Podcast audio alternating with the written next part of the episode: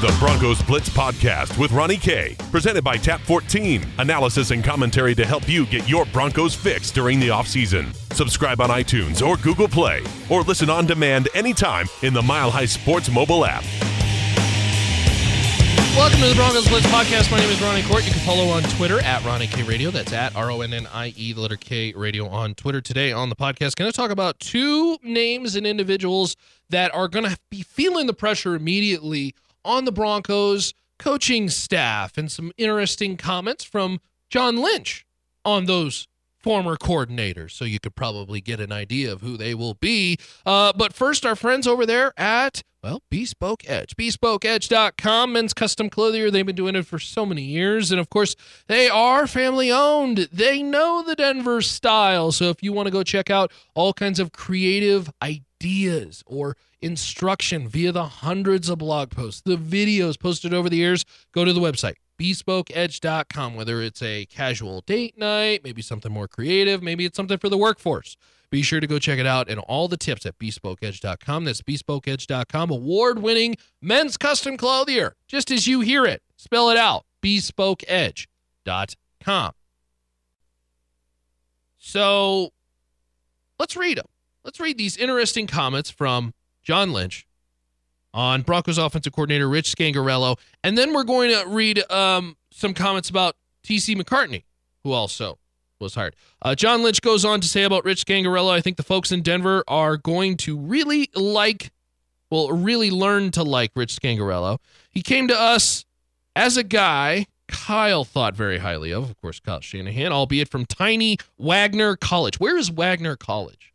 Can we find that out? We'll have to figure that out as a quality control coach for Kyle. Kyle thought very highly of him, highly enough to stick him in the quarterback room. I think Rich Scangarello really grew in the last two years. Kyle felt like he was ready and deserving of the opportunity. I think the Broncos have a good man who is going to be a good mix with Vic Fangio. Vic will have that defense right in short order, and I think Skangs, so I guess that's the nickname. It's Skangs, as we refer to him, will do great things with that offensive unit. So look, John Lynch with some good comments and and it appeared when the Broncos wanted to first hire Skangs that the 49ers kind of didn't want that to happen.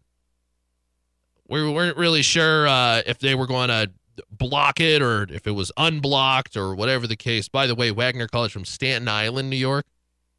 Wagner College. That's got to be a really small college. Uh, John Lynch also had comments for the new Broncos quarterbacks coach, which is TC McCartney. Uh, said TC has done a nice job. He's been in the quality control role, but really, again, I talked about the growth of Rich Scangarello. TC's been there in those quality control coaches. They work insane hours. He's dealing directly with Kyle, and I think he's learned a lot in the process. I think we should have tried to keep him in our building, but we knew the opportunity going back to Colorado with the McCartney name, of course, his connections to Colorado, and he had earned the opportunity. We're happy for TC, and I think he'll do a really nice job. These are the two that I believe, and the reason why we're reading these these quotes, and by the way, these quotes coming from Nicki Jhabvala of the Athletics, so thank you to her for her constant hard work.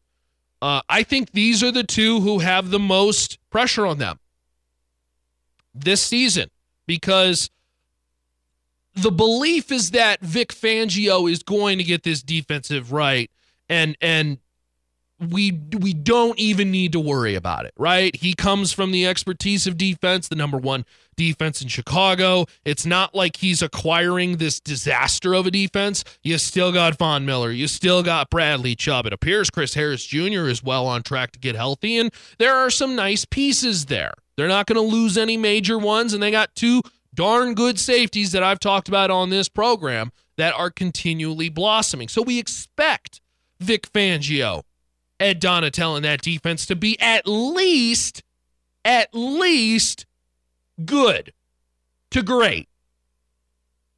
Now, the problem with the offense is that we know they are below average to terrible. And it is going to be a massive undertaking in rebuilding this because I don't think the offense rebuilds kind of like a defense. Like I believe in de- when you rebuild a defense, there is a incremental gain. There is a slow rise based on the talent that you bring in, how you put them into your schemes and and how you strategize things. There's a slow gain that progressively gets higher and higher and higher. I don't believe that's the case with the offense. On the offensive side, I fundamentally believe you are a mediocre offense at best. And then if you get a franchise quarterback, you shoot up really quickly. So the graph is not this incremental gain, it's this sitting at the bottom, and then you either have or don't have, and then you spike up high. That's how I look at the offense. And obviously, we know, at least for next year, it doesn't appear that they're going to have that quarterback option. Because if they draft a quarterback, whether it's Drew Lock or whoever you like, Kyler Murray, I don't know. That that player is not going to start day one. It's going to be Case Keenum in all likelihood. And we've already seen what Case does. Now, this is where the pressure comes because they can't have what they did last year. It's got to be better. We believe that it can be because, with all due respect to Bill Musgrave, that was a pretty terrible offense right out of the gate. Right out of the gate. The play calling was questionable. We didn't understand why there was no running game being inserted early. I mean, they were averaging, I remember in some of those early games, they were averaging seven, eight, nine yards a pop on 10 rushes. And yet, for some reason, it was constantly five, seven step dropbacks. I just don't, it made no sense. There was very little to no play action. And of course, that was all the debate midway through the season is why aren't they rolling out Case Keenum more? So I think just by bringing in schemes and strategy, a little bit more of a of a uh, creative, forward-thinking mind in Rich Scangarello, TC McCartney, and how they will implement their stuff should improve this team on offense. But again, the pressure's on because you're still down here. You're still sitting in the muck of average. And I don't know if there's a way to shoot and spike that up to good or great without the quarterback. I have always felt the quarterback makes just about the entire offense. And sometimes that sounds disrespectful because we're degrading other players. When you really look at it, uh, a great quarterback can mask a bad offensive line. We saw that with Peyton Manning.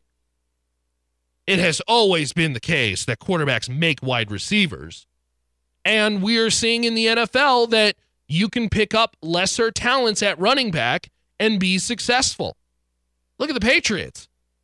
They haven't had they haven't had any notable names since Corey Dillon at running back. It's been LeGarrette Blount. It's been that guy who rushed for 200 yards and then slept in the week after and then he was cut later. Ty, uh, Cyrus Gray. Yes. Good catch, Logan. Uh, so it, this is an offense that is going to need to make a, a, a cake taste good without sugar. And I think that's that's going to be really really difficult.